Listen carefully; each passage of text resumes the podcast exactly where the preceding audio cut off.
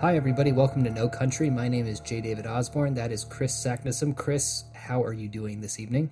David, you know, as Jim Morrison says, everything is broken up in dances. I, I'm doing well, or as Carl Jung relates, Mulungu. Have you ever heard that expression? It's great. I have not. Oh well, he talks. It's uh, he relates the story of a, a tribe in Central Africa, and I can't imagine a harder core place than Central Africa. I've been there once, and I'm glad I'm not there now, actually. But oh, yeah. these people, when they would confront something astonishing or hard to process, they would say, Mulungu, which I think is a great way to handle things. So that's the way yeah. I'm feeling. I'm I'm feeling good, but I'm astonished and uh, yeah, there's a lot of stuff that's hard to process. So Mulungu. Yeah. Yeah. Well, that actually, you know, I was in my shower this morning and I was um, thinking, as one does in the shower, and the thoughts were coming hard and fast. And I took a breath and waited for a second and I thought, you know, I want to think the way that people before language thought. So I tried my best to shut off that internal monologue that's just always running, that's just going and going and going. And I think I was successful for about 10 or 15 seconds, but it was a pretty trippy 10 or 15 seconds to just try to completely divest yourself of the internal meanings of everything and try to explain everything to yourself. I realized that we we do that a lot. Well, you know, that experience is, you know, famously a, a really, you know, it's an ego social system shattering moment. I mean, I think if you manage 15 seconds, that's a pretty good effort, you know? Yeah. And it goes back to what we were talking about last episode as far as speaking in tongues and, and getting away from all the associated uh, meanings of language. If you take language out entirely, you're left with a kind of strange sensory experience where you're just sort of a conduit. You're just you're just an experiencing being. Well, it's that pre-linguistic, you know, mystery, isn't it? That that we we as a culture and a, and a species must have gone through. Uh, you know that that amazing. We do that. We kind of recapitulate that in in our childhoods, you know. But it's very hard to really retain the memory. It's sort of like retaining memories of of you know very vivid dreams. Sometimes it kind of falls apart the moment you you get the language processor working. Mm. You know, mm-hmm. that's the problem. Mm-hmm. It short circuits that deeper, uh, more ancient meaning. Right, right, exactly. I think that that's the eternal question that we're going to bump up against a lot in this show, which is how do you explain the unexplainable? You know, how do I really explain my San Pedro mescaline alien encounter to people without using words like alien and devices and otherworldly, it doesn't quite give people the feeling of what I was experiencing when I was there. No, but I think with people who are sympathetic to it, I understand. I mean, it's interesting that uh, strange machines, you know, comes comes up a lot in that alien mm-hmm. experience environment. There must be a reason for that. Uh, Terence McKenna talks about that at length uh, with DMT experiences. That that you know peculiar and, and inexplicable machinery is very much a part of of the vision, uh, and mm-hmm. and he means it very directly. He's not. Uh, thinking of that as, as sort of a linguistic metaphor for what can't be explained. I mean, in part, it, what we're talking about, I think, the way I think of it in, in a dreaming sense, I often have this sense that what I'm getting is a backstage glimpse of of my consciousness and my associative mm. patterns.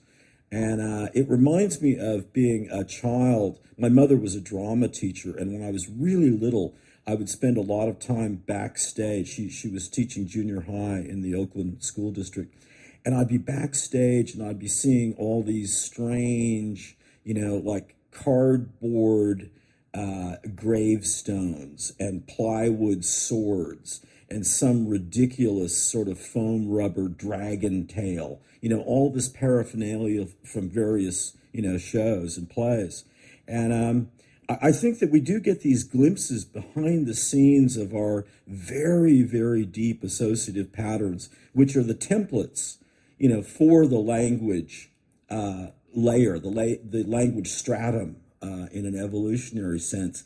But to go below that is to really get into some very murky, jungly terrain, you know? Mm-hmm. Mm-hmm.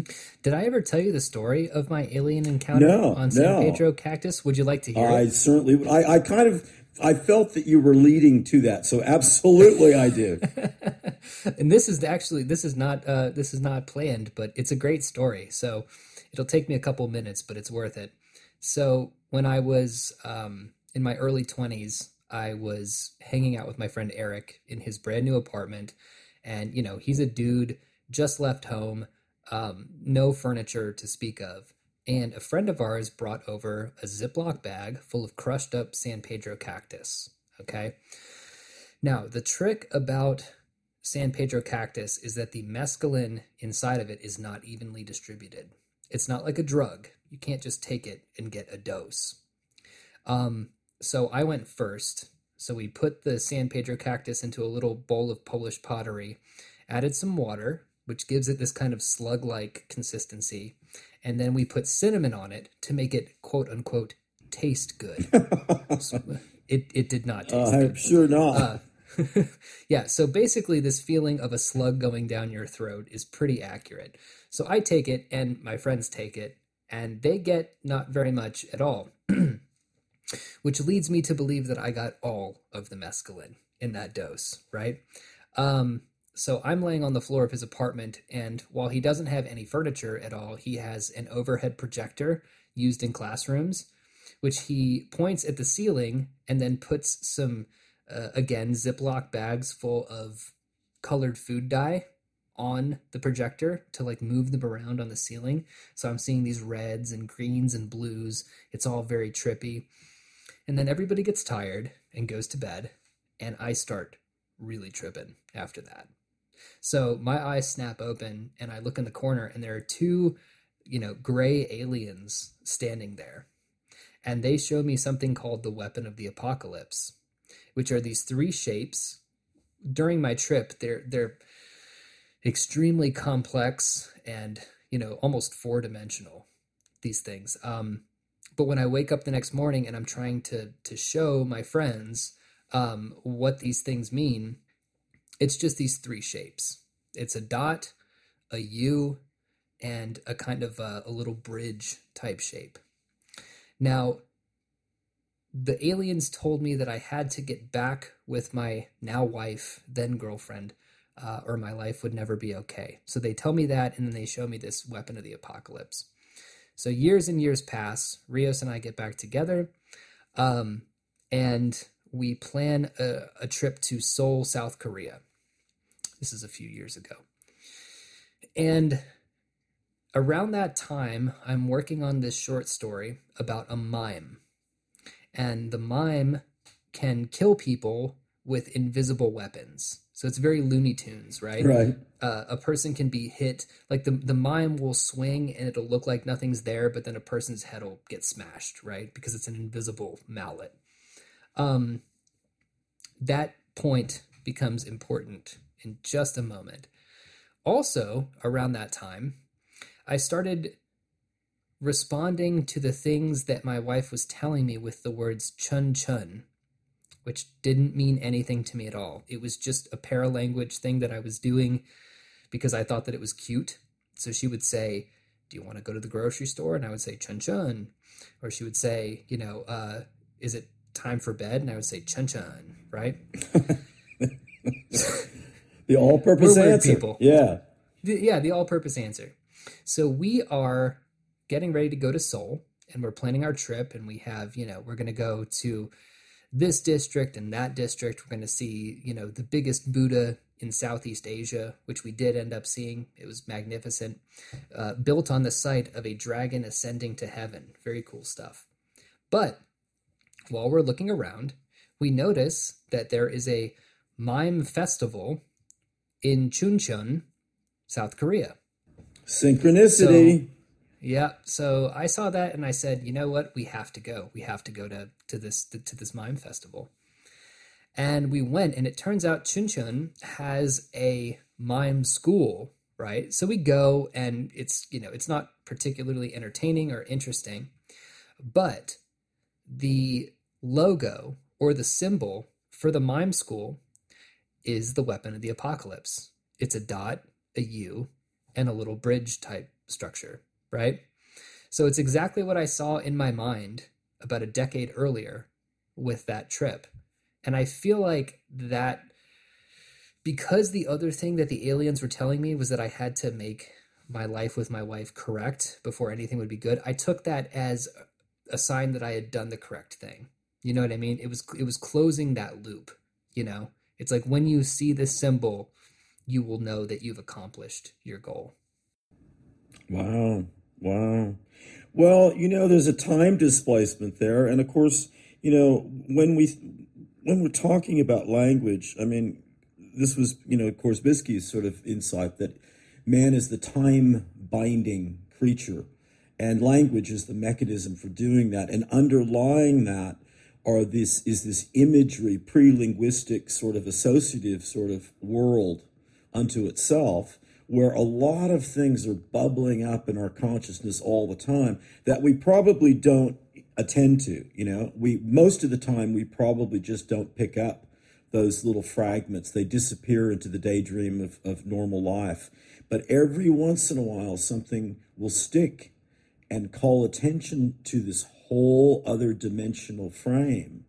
And that's what the speaking in tongues that's what poetry in its ancient magic sense is about you know reconnecting us to.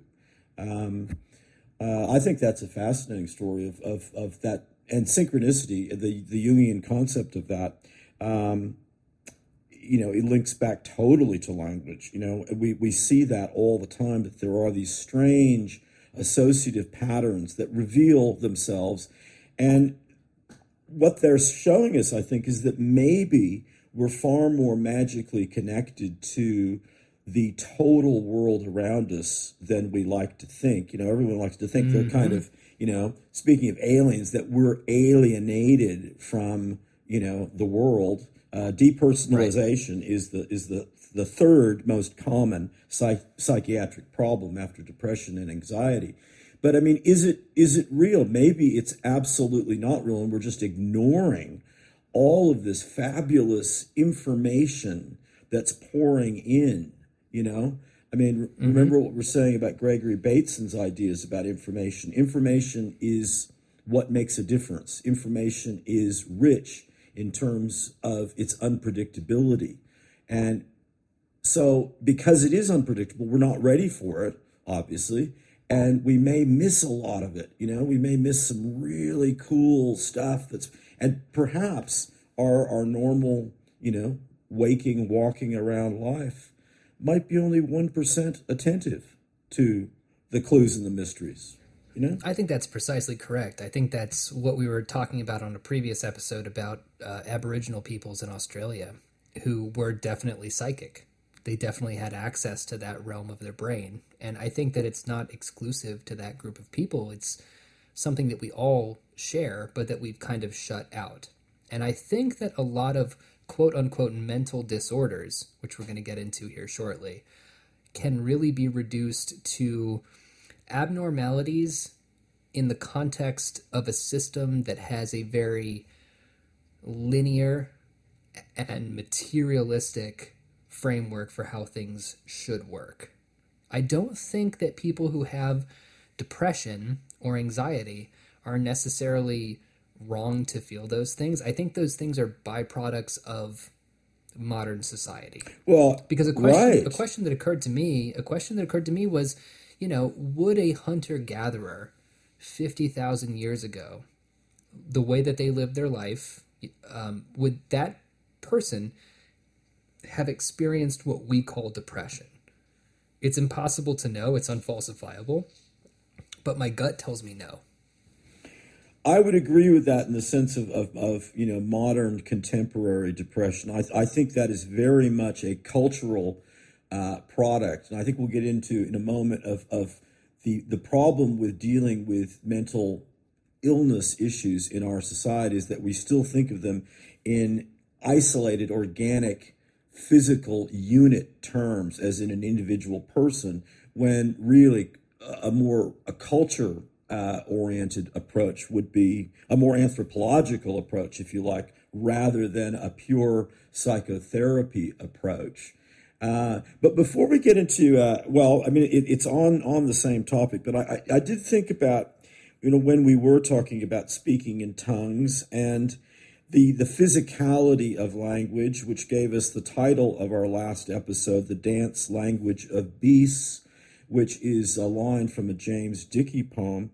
I was it did get me thinking about the uh, the gangster, the Depression era gangster Dutch Schultz, who was a contemporary colleague of of Dillinger and and Babyface Nelson. What a great moniker Babyface Nelson is, isn't it? I mean, uh, yeah, yeah. Mickey Rooney played that character in a movie.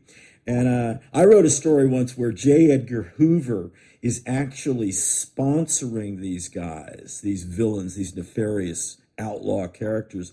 He's sponsoring them so he can secure more funding for the then new FBI. But um, people may know that that when uh, Schultz was dying, and he took a long time to die, he went off into a kind of uh, malarial, almost delirium, like a fugue state. Absolutely. This rambling, surrealist stream of dying of the light consciousness. And uh, people like William Burroughs and Robert, Robert Anton Wilson were, were very excited about it. But um, they, it, it's a fabulous, uh, you know, it, it's really kind of, uh, well, there's no other way to call it. it it's poetry, I think. Um, so yeah. could we hear some? I, I, I think that uh, yes. you uh, you're interested in this too. Okay. Yeah, I have it called up here. Uh, so these are quotes from the the transcript. Uh, so it's not what he said in order necessarily, but this is um, from the police transcripts of incoherent deathbed confession, which actually is a great title for a poem. It certainly is. It certainly is. so here we go. Oh, mama, mama, please don't tear, don't rip. Mother is the best bet, and don't let Satan draw you too fast. Who shot me? No one. I will be checked and double checked, and please pull for me. The sidewalk was in trouble, and the bears were in trouble, and I broke it up. I can't come, express office was closed. Please crack down on the Chinaman's friends and Hitler's commander. These native children make this and sell you the joint. You can play jacks, and girls do that with a softball and do tricks with it. A mother's boy has never wept, nor dashed a thousand Kim. Oh, oh, dog biscuit. And when he's happy, he doesn't get snappy. Hey, Jimmy, the chimney sweeps. Talk to the sword. Shut up, you got a big mouth. Please come help me, Henny. Max, come over here. French Canadian bean soup. I want to pay. Let them leave me alone. Wow, that's good shit. Uh, that, good shit. That meets all my criteria for, for poetry. you know, I, I think that's yeah. really um, it, it's an amazing. Uh, that's speaking in tongues, isn't it? It absolutely is. You know, it takes us right back to that nexus of absolutely fundamental vocal music and mysterious content. You know, that moment of magic when the tongues started to have other layers and levels of connection. And mm-hmm. I mean, think about that. There must have been, you know, a period, who knows how long, where idiolects, as in completely private languages, private magics, personal charm words, would have been the go. And then that gradual mysterious attempt to socialize the magic, to get the tribe interested in using the phrases. Uh, remember what my exercise of getting my students to you know turn their uh, their name into into a verb or or to create a new word. I mean, it, th- that's phenomenally strange. We don't really understand how that process must have happened. I mean, even Noam Chomsky really doesn't know. It's it's very very out there. But I, I think it's fair to say that this idea of speaking in tongues, the primeval poetry as the first magic, uh, while that now seems like a way to help us break out of the binary oppositions and the, the calcified linearity uh, of thought that that unfortunately society and culture have corrupted and devolved into it's also a way of getting back to the original starting point the original dance ground you know fear and trembling wonder ecstasy uh mulungu you know that right and there's and there's a real randomness to this that can't be replicated by machines. Good point. I think, yeah. I, I also think that there's a randomness to it that can't quite be replicated by poets who maybe try to replicate that. You'll notice when a poet tries to be absurd or dada, certain themes come back, particularly themes of violence and sexuality. So you'll see a lot of you know uh, uh, gore and you'll see a lot of uh, uh kind of up close and personal talking about genitalia you'll notice with uh, dutch schultz here there's nothing scatological or sexual or violent for the most part about what he's saying. It's pure randomness. The sidewalk was in trouble and the bears were in trouble and i broke it up. That's that's pure. That is a, that is a pure kind of what's the word I'm looking for? A pure encapsulation of the dance language of beasts. It is, yes, and and at the same time, what's interesting is that there is a a, a coherent grammar uh, and and semantic structure right. to it. Precisely, yes. So yes. I mean, so in in that in that sense that a dance has a kind of coherence and yet a spontaneity to it. So where the randomness, where the non-pretentious, non-conscious, non-striving for meaning. And let's face it, I, th- I think it's fair to say that if if writing goes wrong, uh, and it often does, it's usually because uh, the author creator is trying too hard to establish meaning. Right. You know. Yes. Yes. So I actually I have another example. Uh, so you're going to get two David readings tonight. but my friend was working on um, something called GPT two. Have you heard of this? No. So GPT two is a is an it's an artificial intelligence, and you feed it a script, and then it auto generates text, and it can be a little creepy. Um, and I think that it actually gets kind of close to this. We can talk about you know the differences between AI generated random text uh, and human generated random text via you know ecstatic entheogenic states or death. Um, but we put in uh, my friend Eric had put in this actually the exact same friend who I had this trip with. uh, had had put in a bunch of different you know song lyrics and things like this into this computer and then we added the script for the Hayao uh, Miyazaki film Spirited Away into it. Um, and then basically you type in two lines and the text goes from there. So the first two lines are me, and then the rest of this is a computer. You ready? Hit it. We are all cats in a library. I was visited by a praying mantis. And now here's the computer. You're not hurting us. We're not hurting you. I've seen what they've done to your work. When I felt how clean and warm you look when you turn, so now the paper in my hand is different. The lyrics on the paper in my hand is different. I've seen what they've done to your church. I've seen what they've done to your tax code. So now the sign in my home says the king is coming. All the kings I've known, I know. So now the street light in my yard said the kings come. All the kings I've known, I know. Now all the cartoon in my kid's hands says the king is coming. All the kings I've known I know. So now the dentist looks in your gum and you say, It said the word here in the ads, but there was no script. and your laugh's a mechanical, mechanical jingle. But I said the words there in the ads, but there was no script. I've seen what they've done to your shoes. They've sewn ID tags onto the heels. When I've said the world's coming to an end, I've been calling it a vampire like a mosquito. The paper in my hand is the same. The slogan on my shirt is the same. The song in my head is the same. I'm saying the king is coming. The sign in my face says the king is coming. But I've seen it all before, and the light in my phone is off. Wow. That's fantastic. I That's a computer, man. Well- weird. That's weird, right?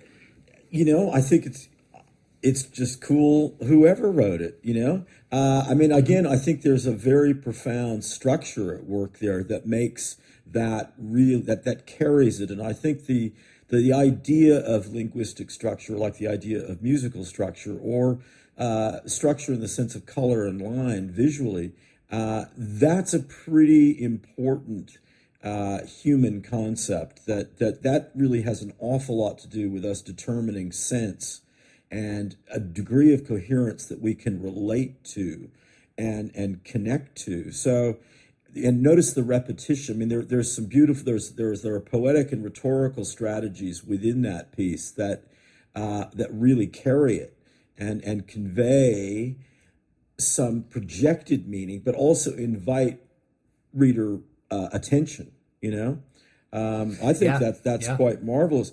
But but here's the thing. So if, if we say that, and I, I think that um, uh, machine learning and AI and and the whole field of comput- computational linguistics is, is going to get very fascinating, and it's very challenging uh, for for writers.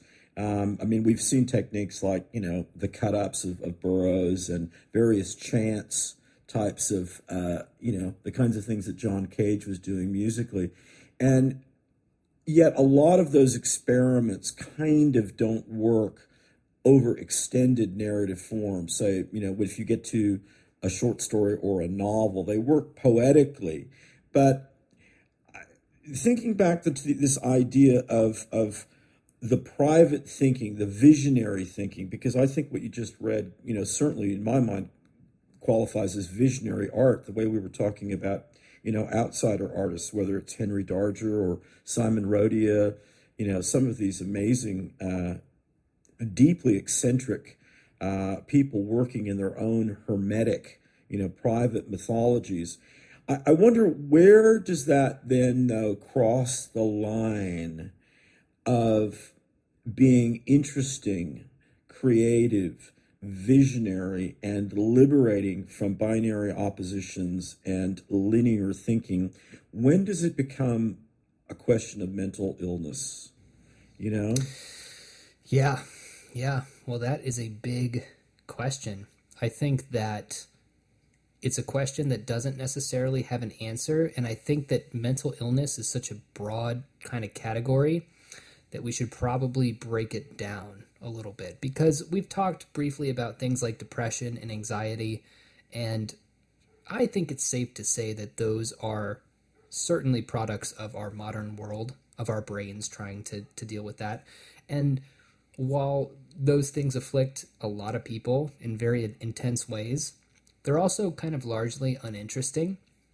What I'm more interested in is the schizophrenic side of the mental illness, you know, uh, bipolar, obsessive compulsive disorder, uh, pure schizophrenia. They're all of a kind all those those three disorders are all they all stem from the same place allegedly biologically and i am a person who who actually suffers from uh, kind of intense ocd which borders on schizophrenia um, so mine is not it's not like this cute thing where i wash my hands a bunch of times Right. or anything like that but mine is more where i have a constant voice in my head that tells me to do things so, what's going on there? I've been struggling with this a lot recently, uh, trying to figure out is the voice that's in my head, is that me or is that something else that's talking to me? Um, and how seriously should I take it? So, I'm, I'm very uh, excited to get into this topic because the way that you, you put it to me in an email was that uh, the most important kind of uh, grimoire or text uh, of, of, the modern times, uh, short of the Corpus Hermeticum, was the DSM 5. Absolutely. I, I, truly believe this. Uh, this, of course, that's the abbreviation for the Diagnostic and Statistic Manual of Mental Disorders, which is the Bible at any given year for the psychiatric and psychological industries, let us call them, not professions. Uh, when I, I, wrote my first novel, Zanesville, I thought I was. Uh, satirizing a situation where there's an evil and nefarious giant corporation who effectively manufacture psychological problems and conditions so they can then sell and market the uh, pharmacological sort of solutions to them but of course that's not um, you know that's not satire anymore but anyone I think all writers should have the latest version of the DSM, but it's for anyone who's interested in culture and who's curious about the bizarre extremes that human behavior can go to. I can just dig into this at any page and just find myself either just my mouth is just hanging open, I'm laughing, or I'm I'm just making notes. I mean, just listen to this one small strange thing. It's called the Isakower phenomenon. People who experience this are afflicted with a type of hypnagogic image in which a soft, doughy mass appears to be moving toward their face. It was first reported in 1938 by the Austrian psychoanalyst Otto Isakower, who attributed it to a revival of the infantile experience of feeding at the mother's breast.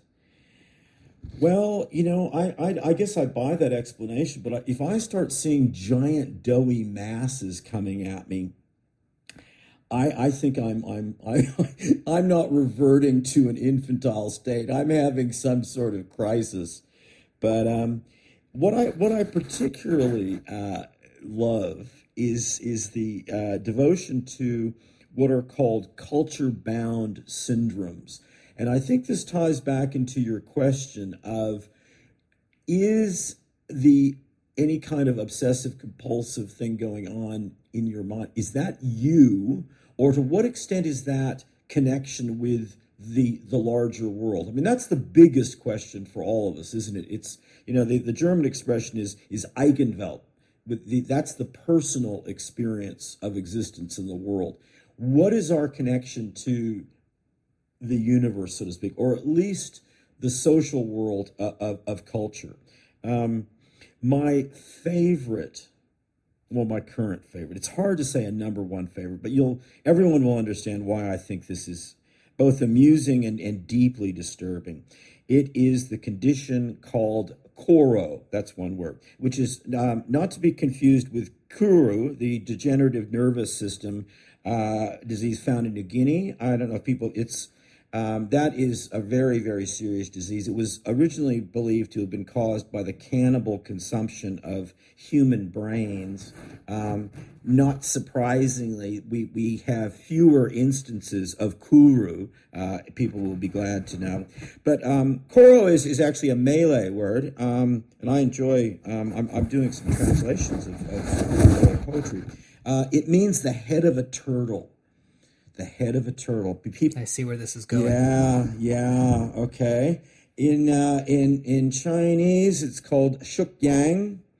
But what we're talking about here, and don't anyone start shrinking away, but we are talking about the shrinking penis genital retraction syndrome. The the helmet in the bush. Yeah, well said. Well, God, I Oh, I think uh, many males might be getting a little sort of squirmy right about now. I mean, stick with us, fellas. This has got to be one of the most bizarre and yet globally widespread of, of the body dysmorphic disorders. You know, it, it's just simply off the charts, I think. It really is. Uh, and the explanations for it, of course, are completely insufficient to the trauma that the the sufferers experience. But it doesn't stop, of course, with the individual. And I think this again is sort of our underlying theme that the, the psychological treatment of individuals is fundamentally flawed. That, that that's a Western idea that is just not paying dividends, because with the shrinking penis problem, God, I can't even say that without having a little bit of a. I don't know if I'm smiling or kind of a little bit queasy, you know. But it leads to. I mean, it straight straight away leads us into the world of folk magic and and counter magic, and we mm. start to get the strangeness of Asian folk medicine in terms of harvesting tiger penis, deer penis, and, and this this is I just I, I this kind of stunned. I, I got the tiger penis okay. I, I wasn't sure about the deer penis, but fur seal penis. I I oh, I you're, you're not on the fur seal penis, uh, look, dude. I take I take it every day.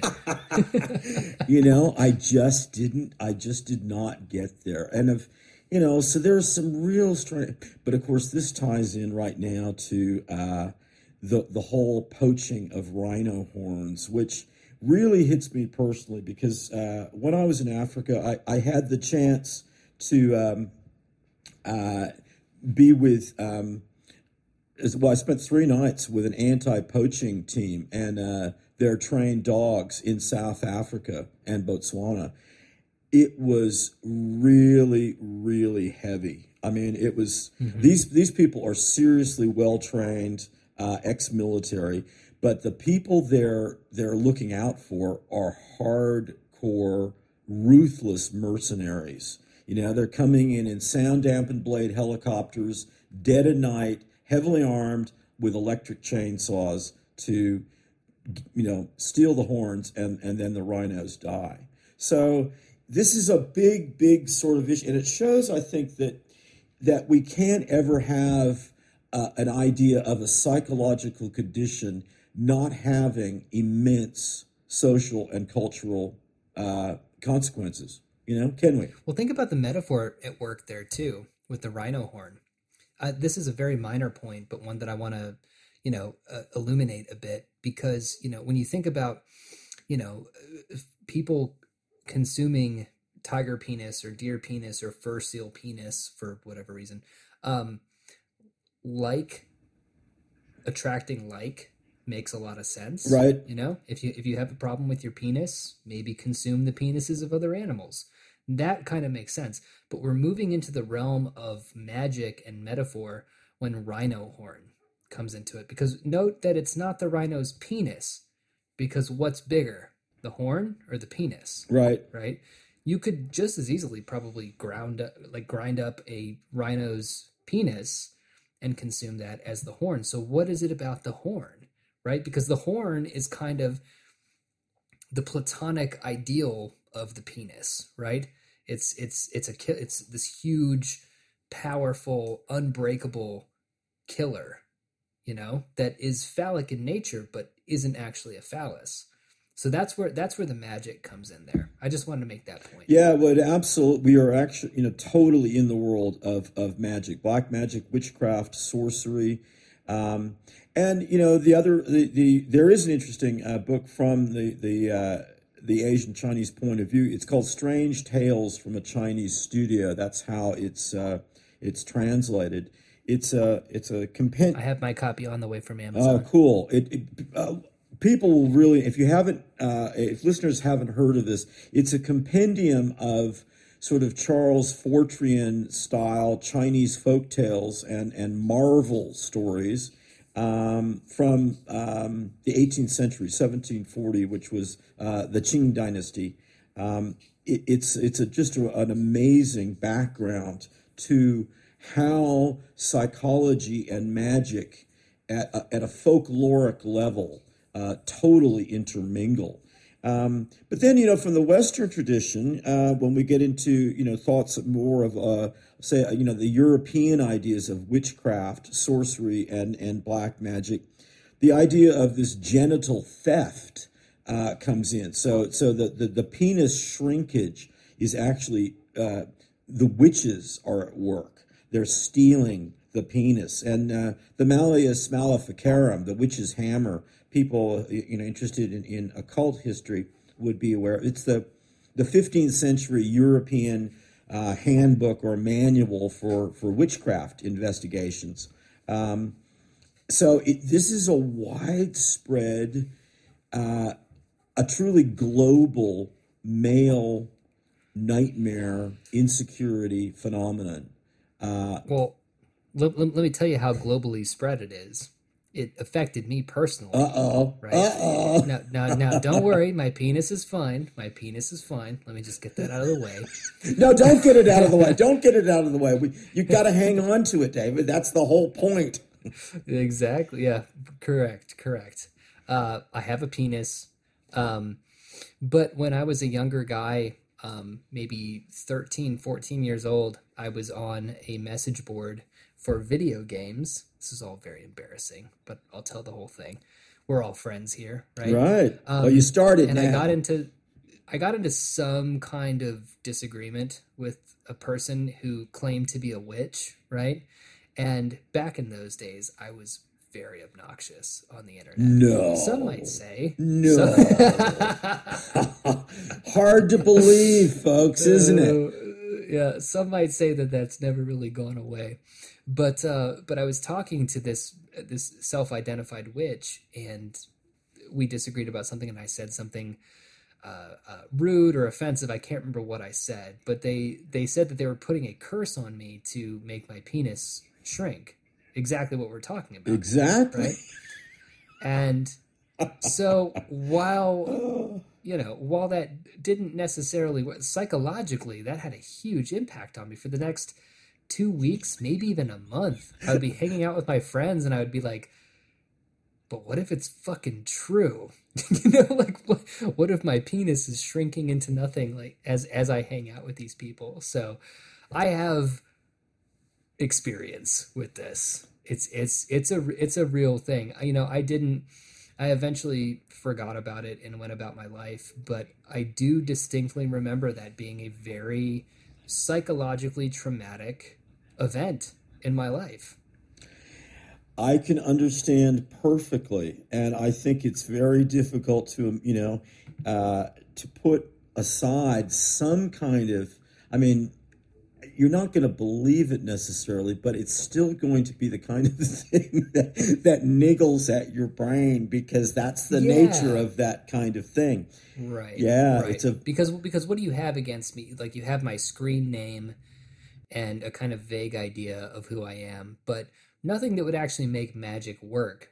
So normally I would take that kind of thing very seriously if it was a person who I knew who could have potentially been in contact with me or maybe even gotten a strand of my hair or something to that nature, I would have been very uh, serious about that. But the internet aspect makes it a little bit sillier, but still, I mean, it had an effect.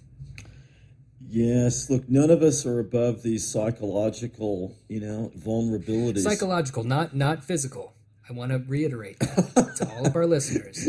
Well, I do have a penis. That's why we have that psychosomatic sort of, you know, issue that it's it it you know, it works on us that way. We're all we're all vulnerable to suggestion going back to, you know, our, our discussion about uh, hypnosis. Uh, it it magic work magic is is still present in the world as a belief system because it works you know, no one has ever really explained how it works. That's not the point of magic, whereas that is, say, the point of science. But magic has an effective uh, angle of attack in the world because it's magic. you know, that's how it mm-hmm. works. But uh, mm-hmm. Mm-hmm. you know, the, the, idea here, though, is is you know of, of cultural connection. This is, I think, a really good example where it isn't just a personal sort of thing that this is working on. It it has some resonance and some some impact because psychology is cultural. That's my firm belief. I, I, I think that what we need is an anthropological approach.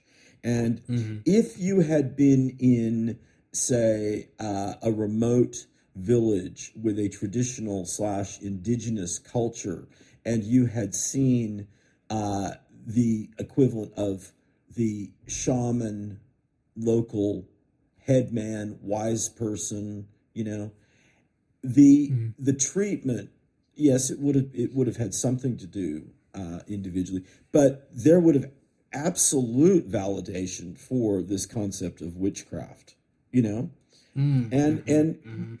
I mean there there in fact was which there was intent, there was there was malicious intent, you know. So I mean I, that to me is the Correct. starting point of of uh, of the whole thing. So no, well, I, I think just that's... just as a kind of aside, I mean, like that's that's sort of where modern medicine is going lacking.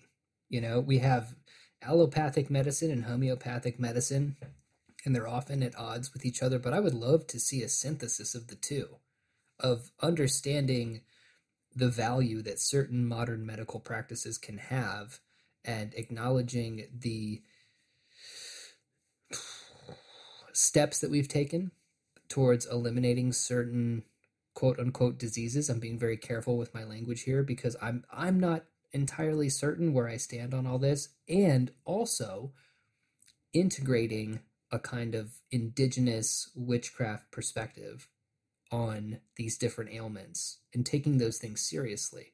I think if those two could be integrated, I think we'd see a lot of a lot of advancement where I, I feel like modern medicine has has kind of butted up against its materialistic uh, wall. I, I would go further and say that that only if that were to happen will we see an advancement. I, I think that the I like it. I like yeah. I, I I like I like going further there. I agree. I just don't see the laboratory medical research, uh, extreme uh, forensic materialist mechanistic frame being able to take us any further than it has. You know, than it has. Correct. Yeah. It, it just is yeah. not going to. It's it's it's simply not going to solve the problems. And I think there are some really good um, psychotherapists who are seeing that right now and and trying to report on that from the trenches during uh, the the whole pandemic. And they're seeing a, a need for a return to say, family based therapy, which is hard to arrange. It, admittedly, there's uh, one of the reasons that I mean, family based therapy was was getting a lot of traction in the 70s, and a lot of families just you know they're so fragmented, they're so at odds. You can't get everyone in to see a therapist, so there's some practical realities to it. But mm-hmm. unless we have a cultural framework for mental health and mental illness. And I'm I'm I think it's fascinating that we often use the terms mental health and mental illness interchangeably. I mean, isn't that mm-hmm. very telling? We would never do that with physical matters. There's health and fitness or there's illness. You don't kind of mingle them backwards and forwards. Mm-hmm. But we can't even decide if we want to phrase the thing positively or negatively. Um, but let's look at some other uh, culture based um, disorders um, to see that there are cultures around the world that simply do not have a problem recognizing a cultural need for treatment, an anthropological or shamanistic form. Um, one of my favorites is is, is uh, Piblokto or Pibloktoq, which is an Inuit uh, Eskimo uh, disease of Arctic hysteria. Um, I don't know if people are familiar with the performance art music group The Residents. Um, I, have been a tremendous fan of them. They they, they performed, you know, with, with anonymously with giant eyeball heads. I, I think that's mm. very. They were mm-hmm. one of the, the very first uh, groups to do some really interesting music videos, and they did an album called Eskimo, which now that's not the politically correct word but they do a piece, a complete sound composition, no um, no lyrics per se, although they do have um, the shaman voice given uh, a kind of vocalized treatment, but no no coherent words. But Arctic hysteria. I mean, when you think about it, if people have been to to uh, the Arctic Circle, it's um, you get this in in the warmer months, and they're not long enough, you get this tremendous sense of of open horizon of of of tundra and almost being swallowed up by too much landscape, too much visibility. And then in the winter months, this incredibly demonic sense of claustrophobia. I mean, we talk about cabin fever. No, no, no. This is much more intense. So it makes sense that that would be a cultural experience. Sure, some individuals may have it more uh, ex- in extreme fashion than others, but um, then we've got, you know, in other parts, we've got running amok. What a great mm-hmm. expression. We've all heard of that. Mm-hmm. That's a real cultural term. Um, the evil eye, again, a, a very real cultural uh, syndrome. Uh, Lata or Lata, which William Burroughs speaks of. Um, in Native American culture, the ghost sickness oh, and yeah. the Wendigo, Wendigo and, sickness, and, and Wetiko, which is, too. Yeah. I mean, mm-hmm. yes, I mean, think about that. I mean, those have been uh, kind of processed and, and packaged into some interesting, uh, you know, commercial horror stories, but they come out of a deep folklore and mythology that's very taken very, very seriously. Um, susto is uh, a condition, a loss of soul, perdido de alma, um, which is affects um, Latino people often in um, in a say an American situation, uh, an immigrant sort of situation. I, I incorporated that into my uh, which everybody should go buy. Midnight. I'm going to interrupt you. So I go mean, buy Private Midnight. It's a classic. Just trust me. We're, we're making a little progress on the TV series front, which I, I hope to have some more news about that at some point. But uh, uh, you know the, these then we go back to you know the middle ages of, of saint vitus dance these crazy dance manias uh, thought contagion that takes a very very physical format but but here is i think and they're called startle disorders that's the the the trade name for them which i kind of like but here is my my current personal favorite and i think this deserves uh, a movie it's the case of the jumping Frenchman of Maine. Okay? That title alone. This goes back to a group of lumberjacks in the Moosehead Lake region in the late 1870s. It peaked in 1878, but it was going for a while.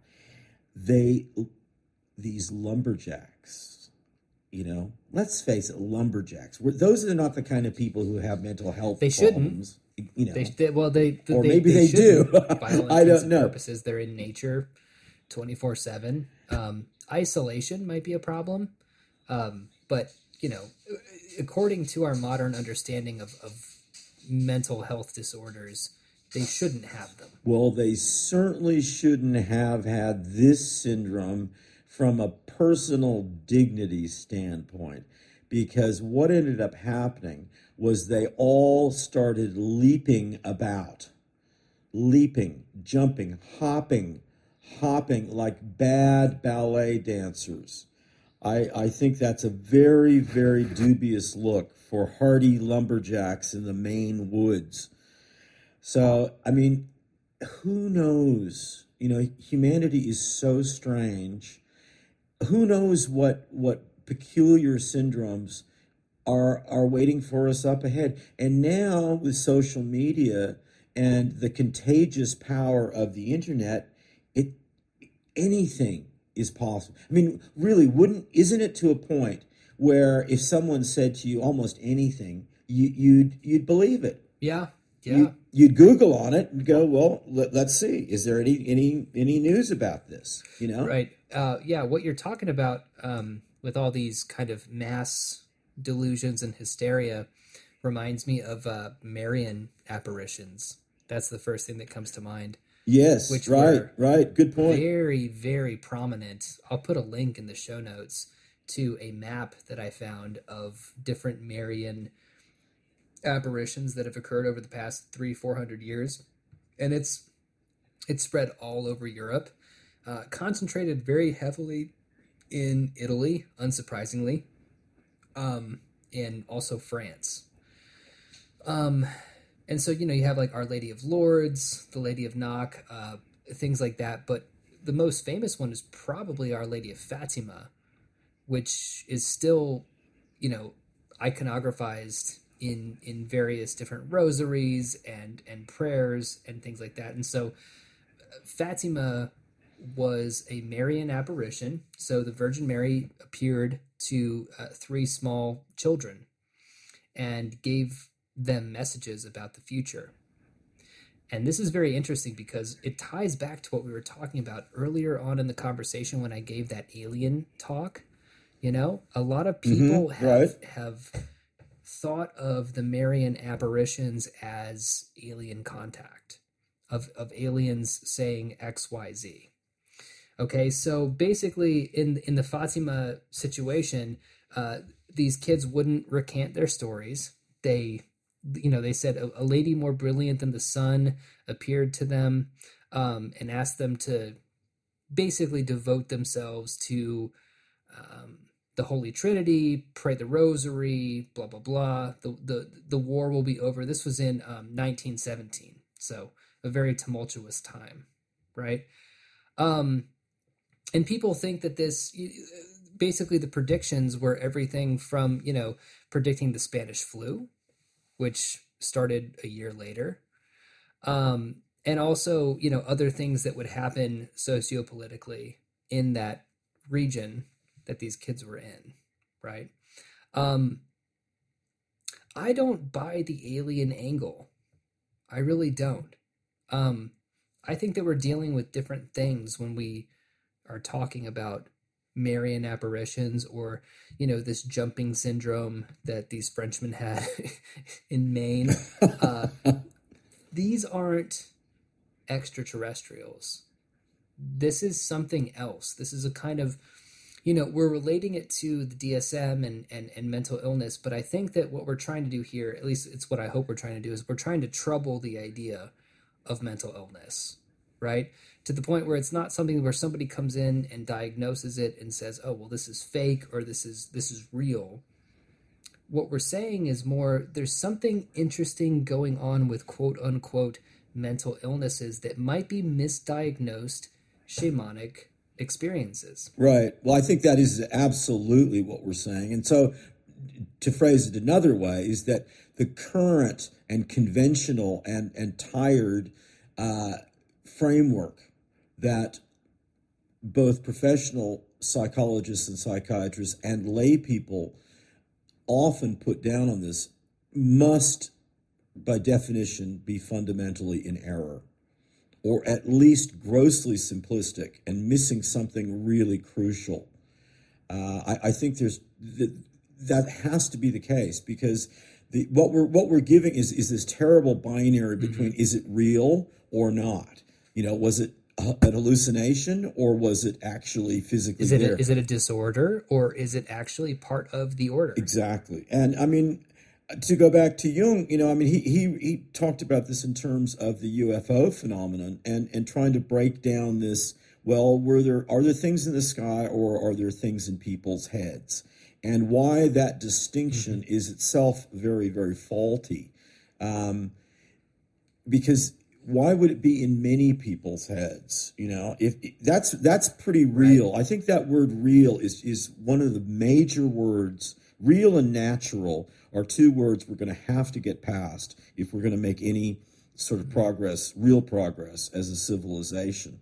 Um, it just it, mm-hmm. it that that binary is just not gonna not gonna cut it. Um, but what's so interesting about this too is that mental illnesses are so often placed onto the individual. You know, a person has schizophrenia or a person has depression, obsessive compulsive disorder, anxiety, bipolar. So, what do you do when multiple people or entire communities have the same quote unquote disorder? It doesn't. It doesn't work anymore. No, I mean, I mean, Freud said that you know one person's you know strange delusion is, is a neurosis. When when multiple people share it, it's called religion. You know, uh, and I, I I think that that's so often the case. Um, and and you can see why it pays to have uh, an individual claim this isolated case that, that that that can work for them in terms of it gives them something to hang on to uh, it gives them some sort of maybe some prestige or status uh, think of munchausen syndrome uh, which is a very odd thing of, of really wanting to have something wrong mm-hmm. you know as long as you can get that diagnosis that validates your problems mm-hmm. um, you know, I was thinking uh, it, this is an interesting maybe test case of of uh, an artist that I that I love just terribly, Joni Mitchell, who um, I think is one of the greatest songwriters uh, we've ever had, uh, certainly America's ever had. Um, but people may know. I mean, she's she's had some health issues. She had an aneurysm uh, going back a couple of years, which I think she's recovered from. But she claims this is her claim to suffer from a, a, a, condition called Morgellons syndrome. Have you heard of this? I have, yeah. I have yeah. Indeed. Yeah. Um, so basically, um, skin infection, right? Right. A, parasit- a parasitic skin infection of often as if fibers, but not so much uh, uh, a, a, like a, an insect. Uh, there are there are many people who have those, which I think would be horrific. Those don't tend not to last so long. Those are often more associated with drug and alcohol withdrawal and um, various traumas. But uh, Morgellons um, seems to be. Um, I mean, it's rare enough, so it, it's probably there's not a lot of evidence to draw on. Mm-hmm. But people uh, seem to think that fibers are growing through their skin, um, which I mean, it's it's still the same thing as some sort of infestation. It would be uh, it would be just terrible to to have to endure that. Um, but but so what's your thought about that in terms of if we cross index that mm-hmm. with the mm-hmm. Marian? I mean, because the, the Marian hallucinations, visions, however we want to, visitations, if we want to call it that, visitations, those seem to be to be in a very very different register. And in the case of the Fatima uh, situation, that happened, yeah. uh, I believe, right. multiple times, and and really involved many like crowds of people, crowds of people. So how do we re- index that back against this very individual? Uh, problem that Joni Mitchell is is experiencing. Say, I would boil it down to one word, which is community. Okay. So I think that the experiences that you have depend on the connectedness that you have towards a community that you're in. So it can manifest itself as a, a, kind of Marian apparition, as it did to all these different people. And it's you know it's important to also think that these might be two different things. Um, I think that Morgellons syndrome probably has more to do with the penis shrinking syndrome than it does with a Marian apparition. You know, um, I think that human beings are radios. We're conduits for spiritual energy. And I think that when you're in a group of people who share that spiritual energy, whether you're in a snake handling church in West Virginia or in a small village in rural France, that can manifest itself as these kind of beatific visions of the holy. But I think that that same kind of energy, when focused specifically on one isolated person, can have these kind of offshoots, these these unpleasant manifestations. So think about what's going on with Morgellons syndrome, right? You know, things are growing out of your skin and you're kind of collecting them. Well, that is a disorder that is implying that there is something that is coming from you, a source, mm-hmm. right? Mm-hmm. Um, you're isolated, you're alone, and things are growing out of you. It's almost like a thing that's reaching. It's it's trying to create community through parasitic. Interesting idea. Uh, sloughing off, right?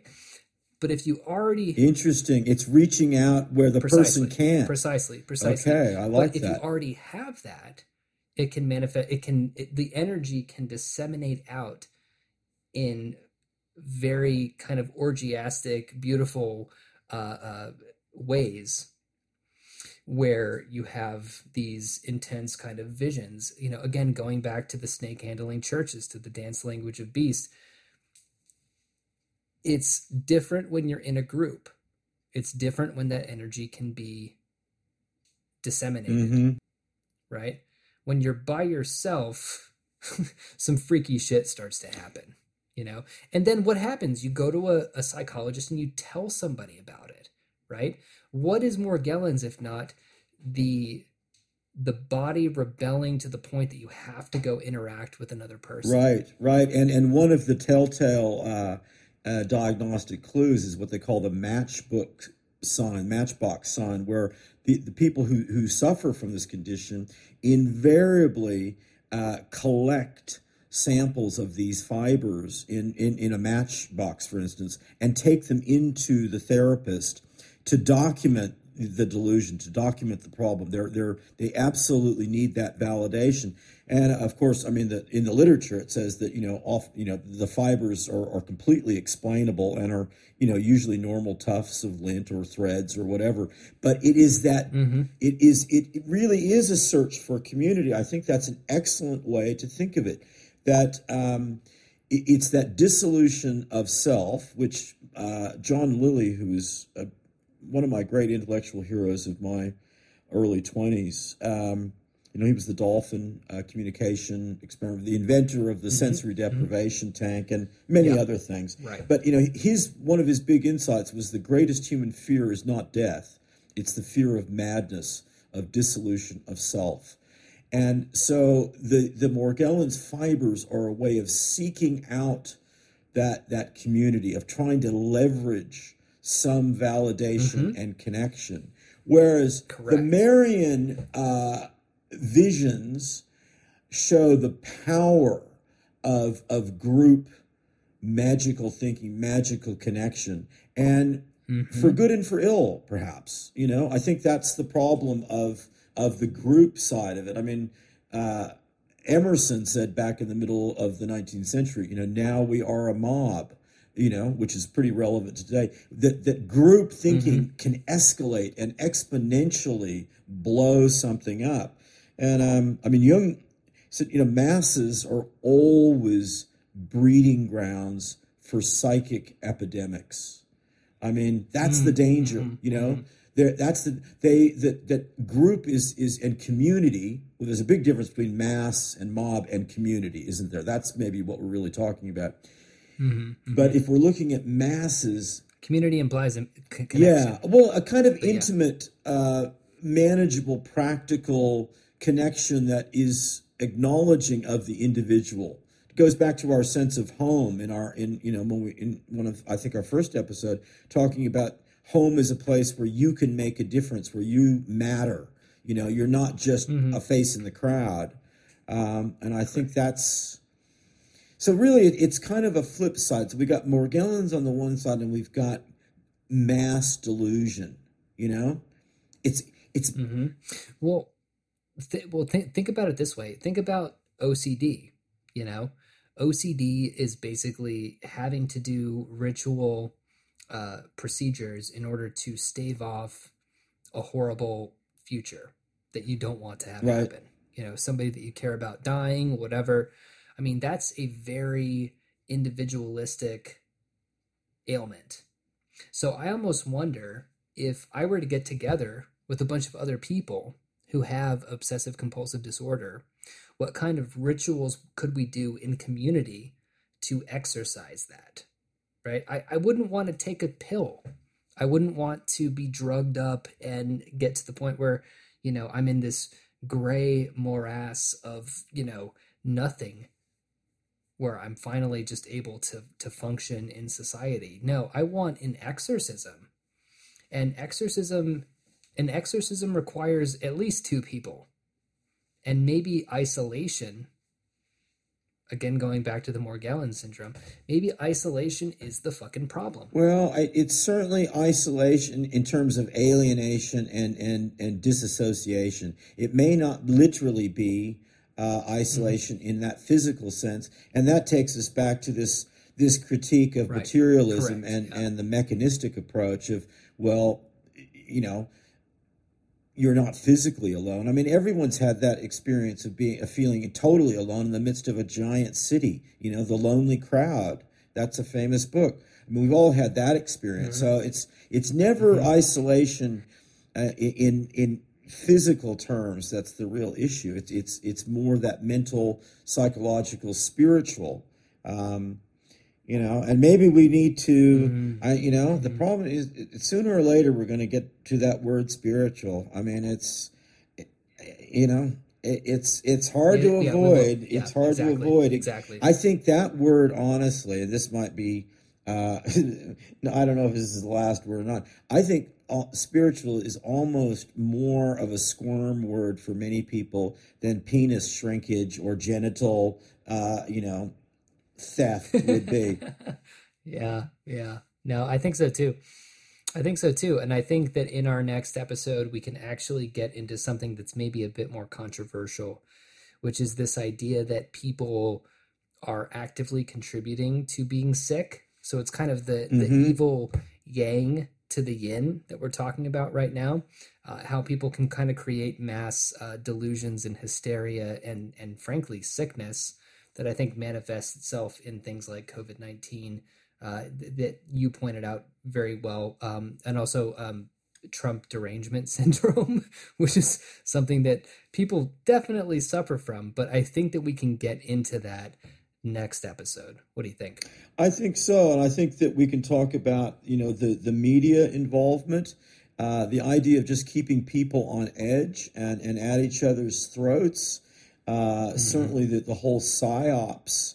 Uh, we've used that term before. I think people understand that in terms of, you know, psychological manipulation for the purpose of propaganda, for the purpose of, you know, manipulating purchases in a commercial sense. I mean, there's a lot of, I mean, all you have to do is walk into any sort of Walgreens drugstore and you look at the medications that are there and you get a good feeling for what's going on in the culture right. and what buttons are being pushed you know? Right. It's uh, and we can we can take a, a nice little hammer to all that shit. But um for now i think we'll close it up. I think this was a great conversation. Um, i encourage people to email us at the butterfly in your mouth at gmail.com gotten a few emails so far but i would like to see more so please do send that I'm on Twitter at BRBJDO. Kris is on Twitter at Kris Saknussemm. I'll put those all in the show notes. Kris, do you have anything else that you want to talk about before we uh, wrap this one up? One other book recommendation, um, which is, I think, really, really relevant. Many people might have heard of this, and even uh, it's still very much in print and, and, and a real reference. Uh, but it started off a whole kind of cultural anthropology of its kind. Uh, the Extraordinary Popular Delusions and the Madness of Crowds by Charles Mackay, which was originally published in 1841, which shows you, you know, I mean, this was before really a coherent kind of mass communications in the sense that we know of today. Newspapers were still very irregular. We had a very uncertain transportation system, but it documents historically uh, thought contagion, strange patterns of behavior, the kinds of psychic epidemics uh, that that Jung and others would, would go on to talk about. I uh, I have a copy, um, and it's it's just fun to read. It, it it really lays out some interesting. Um, it looks at a whole bunch of wonderful uh, historical hoaxes, fads, uh, manias. It's it's a mixture of things that will strike you funny at a distance and also make you think, oh, this is pretty serious. So a very very interesting work. Extraordinary popular delusions and the madness of crowds. Great, excellent. Well, thanks everybody for listening, and remember, mother is the best bet, and don't let Satan draw you too fast.